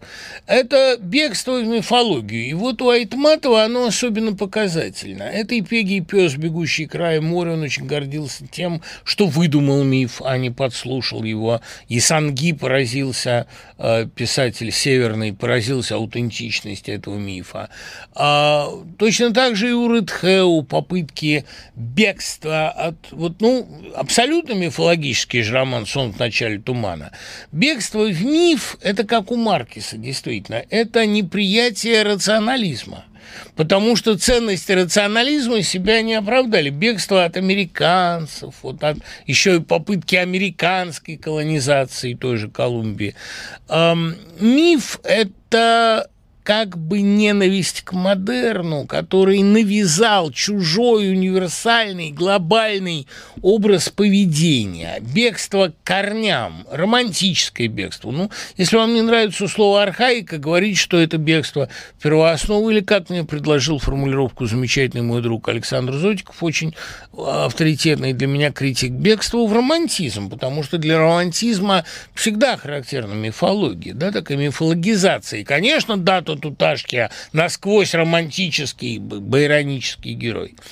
Поэтому э, айтматовское творчество с его поэтизацией, с его возвращением к основам мифа, это во многом следствие страха перед модерном, страха оправданного, в общем. Потому что, в конце концов, э,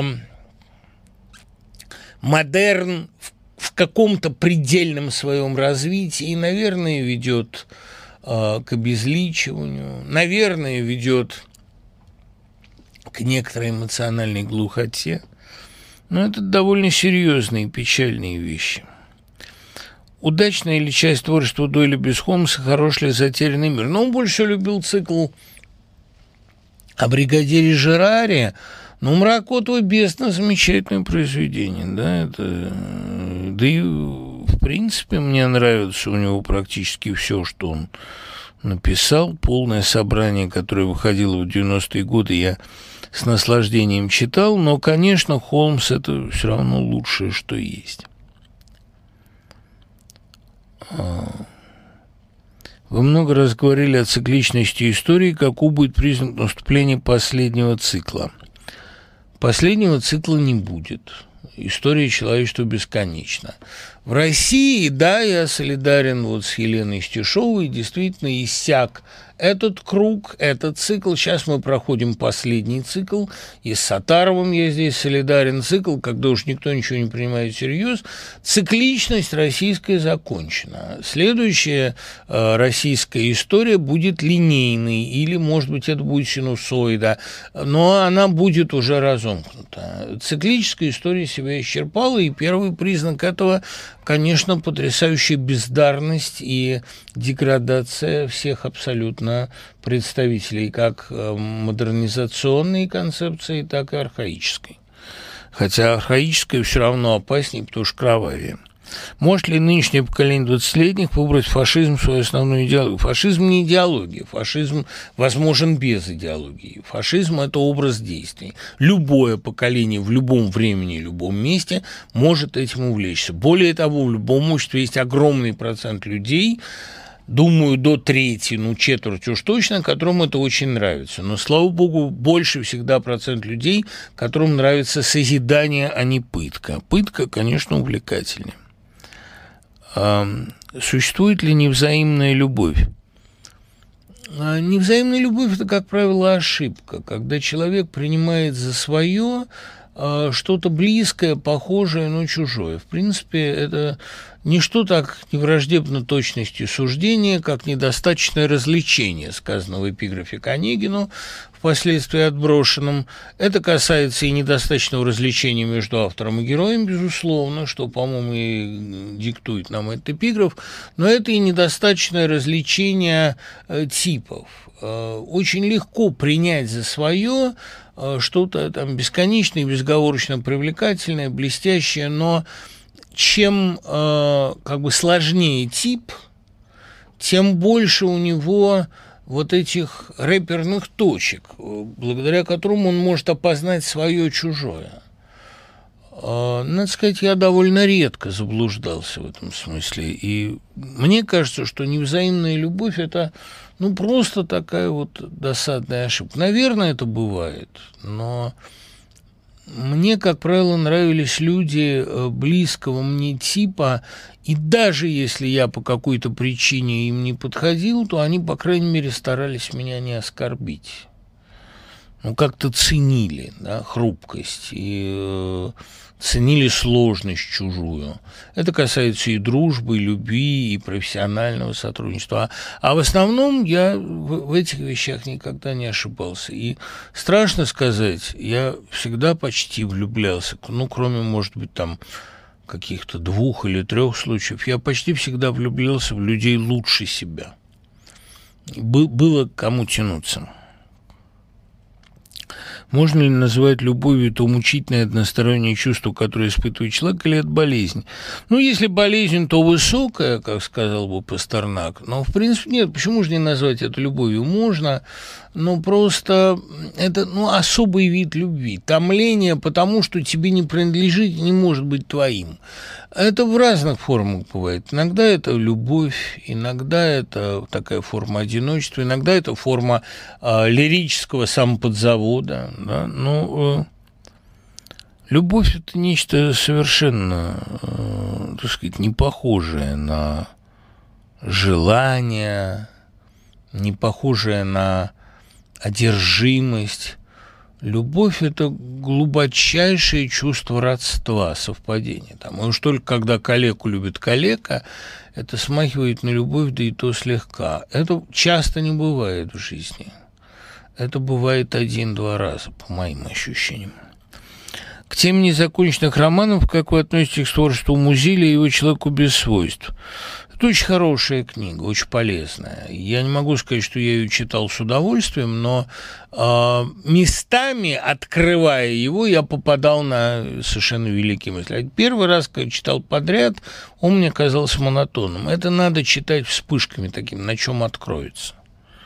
Очень хорошо. Нельзя ли лекцию о Вадиме Шефнере? Знаете, а э, у нас была она уже, и вместо лекции я полчаса просто читал его стихи наизусть, я их очень много знаю. Про лачугу должника хорошо бы как-нибудь поговорить, потому что фильм серьезный, и книга интересная, и неочевидная. Надо перечитать. Какую хорошую фантастику почитать помимо Диченок, Шекли, Хайнлайна и Стругацких? Тягнет фантастика, наверное, связана с текущими событиями. Вот очень интересный роман Гурама Панджикидзе «Спираль». Это я читал в связи э, с грузинской лекцией. Понимаете, Панджикидзе вообще был интересный писатель. А там у него крутая ситуация. Там профессор умирает, старик, и ему предлагают тело юноши. Это немножко похоже на ситуацию из Тендряковского путешествия длиной в век, когда старику подбирают тоже тело молодого, но там он добровольно пожертвовал, а здесь этот юноша, там у него мозг поврежден, и вот этот мозг, пересаживают, мозг профессора пересаживают, и начинается очень сложный конфликт духа с телом, а главное, он попадает в чужую жизнь, это хороший роман, увлекательный, немножко многословный. Потом я не могу вам не порекомендовать одного из своих любимых писателей Павла Вежного.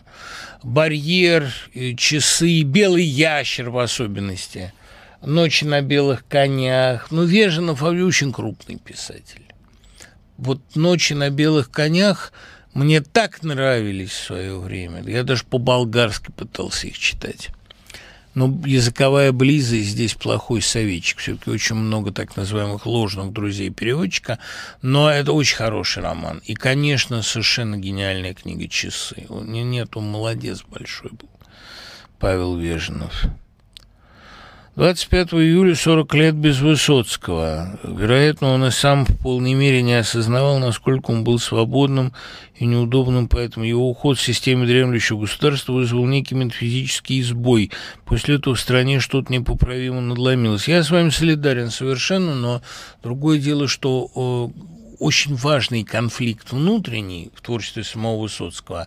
Он понимал, что он обречен – и не хотел этой обреченности, и пытался выжить, и понимал, что если он не будет жечь свечу с двух концов, творчество его будет звучать иначе. Вот его жизнетворчество было мукой, а, трагедией. Он хотел работать, а ему этого не давали. И он вынужден был вот сжечь эту свечу. Тут была недавно бурная дискуссия, считаю ли я Высоцкого хорошим актером. Я его считаю гениальным актером. А, и Гамлета, и Галилея, и Доброго человека из Сизуана, все его роли, с чем-то я знаком в видеозаписях, что-то сохранилось а, в видеофрагментах, и кинороли его, мне кажется, выдающимся. Я говорил уже о том, что Жеглов, на мой взгляд, это ну, как бы следствие наложения его харизмы на довольно примитивную роль, а, и поэтому вот возникла сложность но это, мне кажется, очень важно. Считаете ли вы Владимира Путина достойным продолжателем дела Петра Первого? Да издеваетесь вы, что ли? Ну, какая связь? Если тут искать какие-то аналогии, то с Николаем Первым, конечно, и да, да много есть возможных аналогий, но Петр здесь, по-моему, ну просто, просто даже и не заложен в как бы в личных установках. Как вы воспринимаете Галину Рымбу и ее поэму «Следует название поэмы»? Конкретно эта поэма не кажется мне художественно э, таким важным достижением, но, в принципе, Галина Рымба очень талантливый поэт. А вы упомянули, что после анархии часто наступает диктатура. Сходная ситуация описана у Дичена к Армагеддоме. Описано, кстати, в августе Сережа исполняет 75 лет. Серег, я знаю, что у тебя там в Калифорнии масса дел, кроме того, как меня слушать, но если вы с Мариной меня слушаете, мы, правда, с вами видались в феврале, но все равно я очень тебя поздравляю. Так, я понимаю, конечно, что 75 лет – это не та дата, которая внушает... Эм, радость и бодрость, а может и внушает, ну, лишний раз подчеркну, человек, который занят работой, который хорошо пишет, а вы пишете хорошо, он вне зависимости от возраста э, должен быть в тонусе. А вы классный писатель, я вас очень люблю.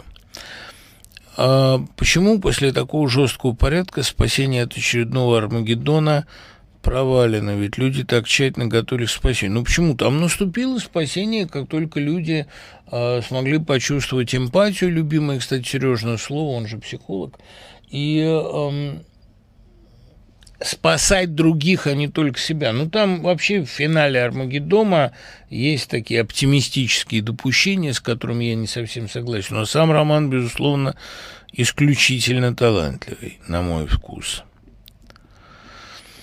Вопрос о вашем отношении к фантастике Уотса, не является ли ложная слепота продолжением интонации Лема с его холодностью и глубиной, а не просто это очевидно, по-моему, об этом говорил Михаил Успенский, что этот роман мог бы написать обкурившийся Лем или Лем, обчитавшийся Борхеса. Да, наверное, такой действительно холодность, объективность, научность. Там очень хорошо сказано, я запомнил эту фразу, никогда не дарил женщинам цветов, потому что мне кажется бессмысленным дарить одному виду отрезанные гениталии другого. Да, вот в этой холодности действительно есть такая лемовская объективность. А, хороший американский вопрос. Отношение белых к черным изменилось, а отношение черных к белым нет – мне кажется, что над восприятием друг друга должны работать обе стороны. Вы совершенно правы, но эм, для того, чтобы начать работать над этой проблемой, у общества должна быть сверхцель, сверхзадача. Ему должно быть для чего жить и для чего решать эту проблему. Взаимными претензиями в классе занимаются, когда классу неинтересно учиться – Видимо, вот пандемия была такой серьезной попыткой Господа объединить общество в поисках панацеи. Но общество отвлеклось от пандемии даже, решая свои внутренние проблемы. Как, кстати, в пьесе Лема два космонавта вместо того, чтобы позаботиться о кислороде, начинают выяснять отношения и гибнут. Это очень существенный момент. Незачем жить. Зачем было затевать перестройку Горбачева, если все пришло вот к такому? Так, дорогой мой, перестройка же не была, э, э, так сказать, разрушением. Перестройка была реформацией.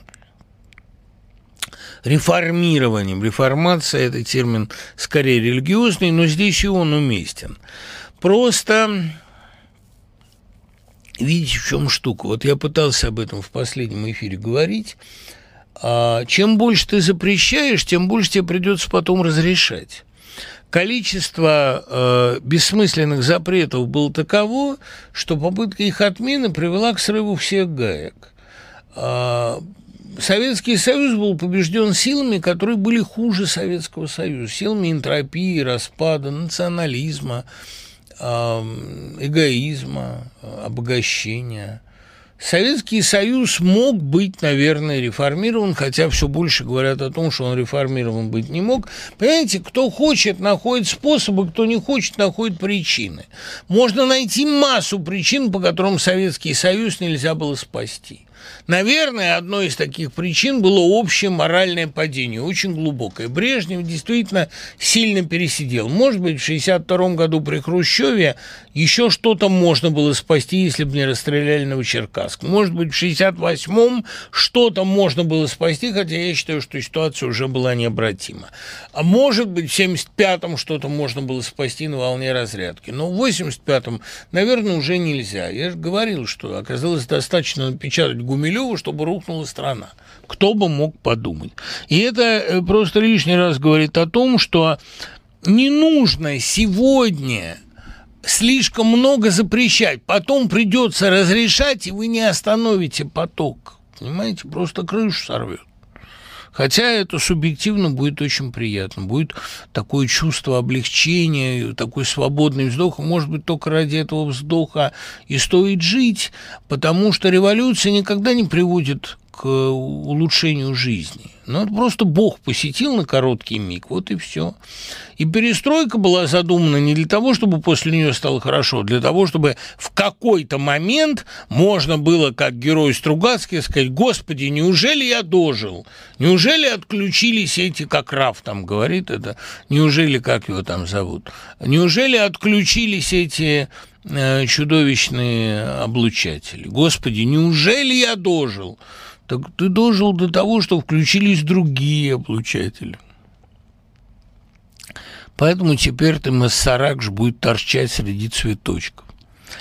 Знаете ли вы что-то о философии Георгия Щедровицкого? Аск, конечно, знаю. Такое ощущение, что последователи московского методологического кружка сейчас правят в России не только. А, ну, то, что вся, грубо говоря, вся теория Щедровицкого, игры Щедровицкого, вся методология в целом – это изысканный способ манипуляции и опускания собеседника, по-моему, совершенно очевидно. И при том, что в московском методологическом кружке были замечательные головы и интересные идеи, это действительно подмена сути полемики способом полемики, как мне представляется. И все это манипуляция. И а, насколько я знаю, очень многие современные руководители э, проходили тренинги у Щедровицкого и его сына, а многие э, читали труды Щедровицкого, по-моему, восьмитомник издан, если я ничего не путаю. Но вообще, надо сказать, что московский методологический кружок и московский философский кружок, куда входили в разное время Карл Кантер, и Александр Зиновьев, там были выдающиеся умы. Просто это было явление э, такое довольно узкозастойное, и оно и все недостатки застоя несло в себе. Мумрдашвили входил в этот же московский философский кружок. И именно Мумрдашвили изображен на рисунке Кантера э, Максима «Интеллигенция читает между строк». Там вот, да, московский металлогический кружок несет на себе все пороки общества времен застоя, точно так же, как и Южинский кружок. Предлагаю тем лекции «Загадку Чуковскую». Загадка Чуковского была весьма проста. Он еще в 20 лет сформулировал свою теорию непрагматизма. Для того, чтобы достичь прагматических результатов, надо вдохновляться идеалистическими целями. А сама по себе никакая прагматика ничего не может сделать. У меня сложилось впечатление, что в последнее время большинство поводов для критики народных волнений наша власть создает для себя собственными руками. Она действует как маньяк, который хочет, чтобы его поймали по коричневым следам. Как это понять? Ну, видите ли, еще Солженицын говорил о том, что наступает период воронки, когда власть вовлекает себя в эту воронку, и каждый следующий круг уже предыдущего, а каждый шаг ухудшает положение. Это цукцвангом называется. Наверное, в ситуации деградации, когда умные э, вытеснены, э, это естественное следствие. Да, это уже такое. Я заказывал Шагинян еще два года назад. Странная течка. Интересно, как Кочетов. Видите ли, Саш, парадокс Шагинян в одном, что она действительно начинала как символистка, окончила как такая ортодоксальная марксистка. Тут видите, в чем дело. Поэзия должна быть глуповата «Прости, Господи», — говорил Пушкин. И для поэта действительно такая наивность иногда очаровательна. Но когда поэта по темпераменту она была, конечно, поэт, и Ходосевича на дуэль вызывала, и она, она была не умна, вот в чем дело. При том, что она была очень талантлива. И она, э, как исследователь Гёта или как э, исследователь э, там, музыки, или как исследователь Андрея Белого, или как знаток Тараса Шевченко, она была очень умна, но именно вот это ум специалиста. А в целом она демонстрировала какие-то поразительные провалы вкуса. Для таких вещей, как мессмент или кик, это было хорошо. А вот для дневников, в которых это проявлялось, или для человека и времени с такой удивительной э, старческой мудростью в сочетании с дикой наивностью и недальновидностью, это было странновато. То есть э, про нее хорошо написала Ольга Форш – Своенравием и талантом каждый ваш отмечен шаг, и в стремлении быть атлантом вы упрямо как и шаг. Вот мне кажется, и она сама это процитировала одобрительно, мне кажется, вот в ней было это стремление быть атлантом, хотя она как э, просто поэт или драматург, там автор «Чудо на колокольне», или э, как сочинитель авантюрных романов, она была бесподобна. Но зачем ей было писать гидроцентраль, которую ну, невозможно в руки взять? Это трагедия человека, который попал не в свое время. Может быть, о ней когда-то поговорим. Подскажите пьесы для чтения. Э, Леонид Андреев, шоу Уайльд. Практически все вот такое. Что вы думаете о книге «Игра в бисер»? И об образе Кастеля. Я очень много об этом говорил. Я говорил всегда, что и это мое тоже ограниченное мнение. Я всегда считал, что это замечательный трактат, но по художественной убедительности, по художественной силе это уступает и Томасу Манну, и Фал, Фалладе, и Дёблину. А это замечательная теоретическая работа, очень талантливая, и такой, как, как сладкий сон такой она действует. И прекрасный текст. Мне больше нравятся такие вот публицистические сочинения Гесса. Например, вот это, что сейчас чуть ли не каждый в Германии утверждает, что он был одной ногой в концлагере. Я все-таки предпочитаю тех, кто двумя ногами был в концлагере, потому что те, которые одной ногой были в концлагере, другой ногой были в партии. Это жестко, умно, и вообще мне нравится его а, всякие там паломничества в страну Востока. То есть, ну вот работы, где откровенно нет а, никаких даже претензий на художественность. А вот «Степной волк» кажется мне очень наивной подростковой книгой. Да? В «Игре в бисер» есть гениальные штуки, и просто это из всех утопий 20 века, по-моему, самое симпатичное. Ну, поговорим о незаконченных романах. Значит, незаконченными романы бывают по трем причинам. Либо автору надоело – или снялся конфликт, а, либо автор э, просто не успел закончить это по времени, вмешался Бог и книга приобрела вид незаконченной скульптуры, там одного торса, но это гораздо значительнее гораздо лучше получилось, потому что если бы тайна Эдвина Друда была дописана, не было бы тайны. Если бы были дописаны братья Карамазовые, обещана большая и более значительная вторая часть, то мы не знаем, каким выводом пришел бы Достоевский, но именно как вот он действительно всю жизнь подражал Диккенсу, и так вышло, что подражал ему и в этом – финальный незаконченный роман отзывается такой горькой трагической нотой. Мы все-таки до конца не знаем, кто убил. Э, и замечательная пародия на Дойля «Убийство русского помещика». Советская поздняя мистификация нам на это намекает. И главное, мы не знаем, куда пойдет Алеша. Идея о том, что Алеша будет цареубийцей, мне кажется, все-таки недостаточно убедительный. Там, мне кажется, что Достоевский находился на резком повороте от государства церкви, от монархизма. Мне кажется, что он шел к идее вот такой радости, которая воплощена в образе старца Зосима и духовной свободы, может быть, какой-то формы монашества в миру. Но, в общем, братья Карамазовы стали романом, который породил бесконечно долгое эхо, было множество попыток его продолжения, об этом Елена Иваницкая замечательно написала, но, к сожалению, не, э, так, так и нет убедительной версии. Мы можем гадать только о том, как выглядела бы голова Ники Самофракийской или Венера Милосская, держащая зеркало.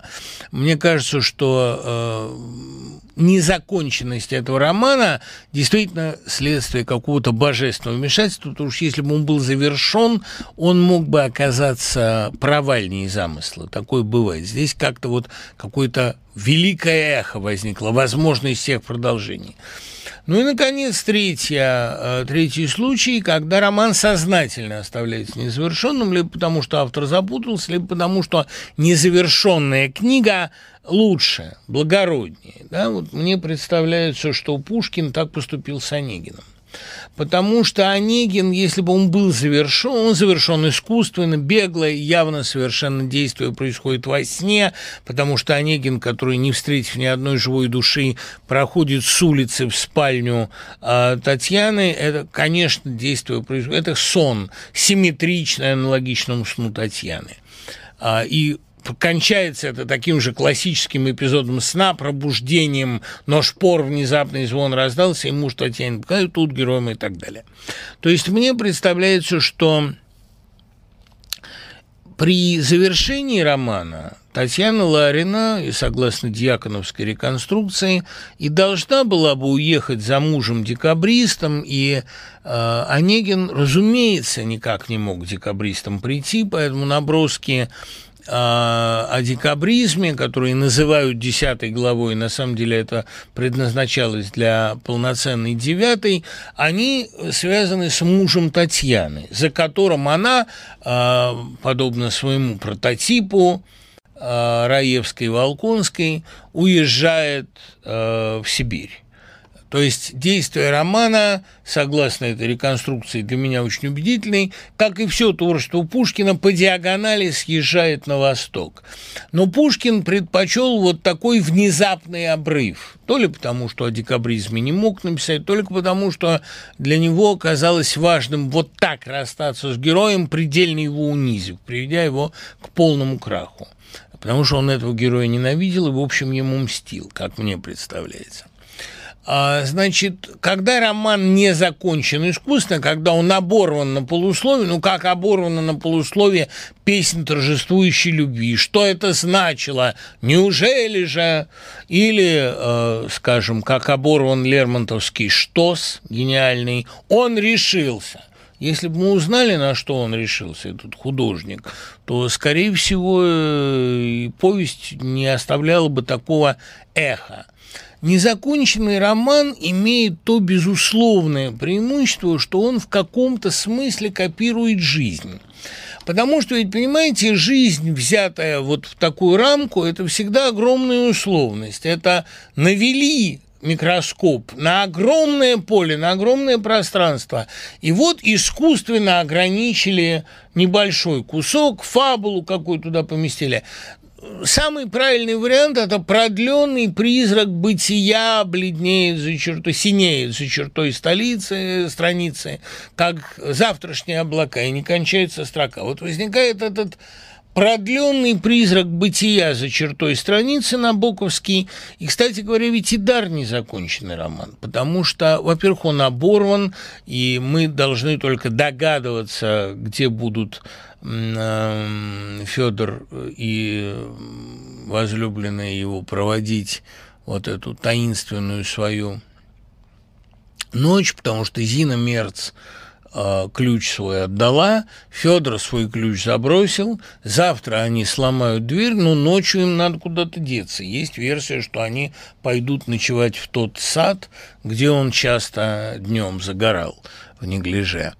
Очень может быть, что и там они переночуют. Но, кстати говоря, вот ключи счастья Набоков уже и хотел, чтобы на странице был помещен лежащий на полу ключ, брошенный в дверную щель, а важно еще для него, что и ключи счастья, название, которое он собирался дать роману. Любопытно, что Зощенко сначала также собрался назвать «Перед восходом солнца», то есть э, влияние чудовищного романа Вербицкий на предреволюционную молодежь было огромно. А, разумеется, то, что Федор не получает ключей от счастья, на мой взгляд, довольно важная деталь, потому что Федор во второй части романа, не написанной вот недавно, а, Бабиков ее подробно прокомментировал, опубликовав, а, это лишний раз доказывает нам, что все-таки Годунов-Чердынцев с его культом счастья как-то не выглядит э, достойной альтернативой Чернышевскому. Чернышевский выходит и мучеником, и страдальцем при всей смехотворности некоторых его идей, а Годунов-Чердынцев все-таки эгоцентрично туп, как мне кажется, и в некоторых своих эм, каких-то обертонах иронических буржуазен, самодоволен, и жизнь Чернышевского книга довольно амбивалентная, можно ее по-разному прочесть. И вот эта амбивалентность героя во втором томе должна была обернуться смертью Зины, его одиночеством, ну и разрывом с женой фактическим, там и э, его тем, что он не состоялся как художник. Мне кажется, что здесь э, варианты продолжения были разнообразные и амбивалентные. То, что Набоков не написал вторую часть и не сумел написать не успел написать Ультиму Тули. Здесь, мне кажется, Бог вмешался, потому что здесь Набоков, очень глубоко рефлексируя, мог бы что-то такое договорить о бессмертии души, что это, ну, просто оказалось бы слишком глубоким проникновением в тайны бытия. Мне вообще кажется, что незаконченный роман «Солюс Рекс», «Ультима Тули» и, собственно, «Солюс Рекс» – это лучшее, что написал Набоков. И там же он пришел к очень любопытной мысли, что жизнь развивается в двух мирах, и что если королева погибла там, она должна погибнуть и здесь. И вот это ощущение двух миров, терры и антитерры, потом у него отразилось в Аде. Но если бы он это написал раньше, мне кажется, это было бы по-настоящему гениально, несравненно. А вот там вмешалась история незавершенность книги создает ощущение какой-то конечной непознаваемости бытия, понимаете, какой-то а, отсутствие финальной точки. Вот это волшебное эхо. Ну вот представьте себе, что «Тайна Эдвина Друд» дописана. Мы знаем, кто такой Дик Дечери. Я-то думаю, что это сам Эдвин Друд, конечно, потому что там э, изложена история человека, которого извлекли из пирамиды. Ну, в общем, Дечери как Друд, мне кажется, более перспективный перспективной идеи, чем дочери как Ландлес. Но как бы то ни было, а не узнает его никто потому, что он после кажущейся смерти стал другим человеком. Но возможность всех вариантов, она стоит любого одного, она выше любого одного. Поэтому незавершенный роман, возможно, жанр будущего. Поэтому отсутствие разгадки больше, чем любая разгадка. Спасибо, услышимся через неделю. Пока.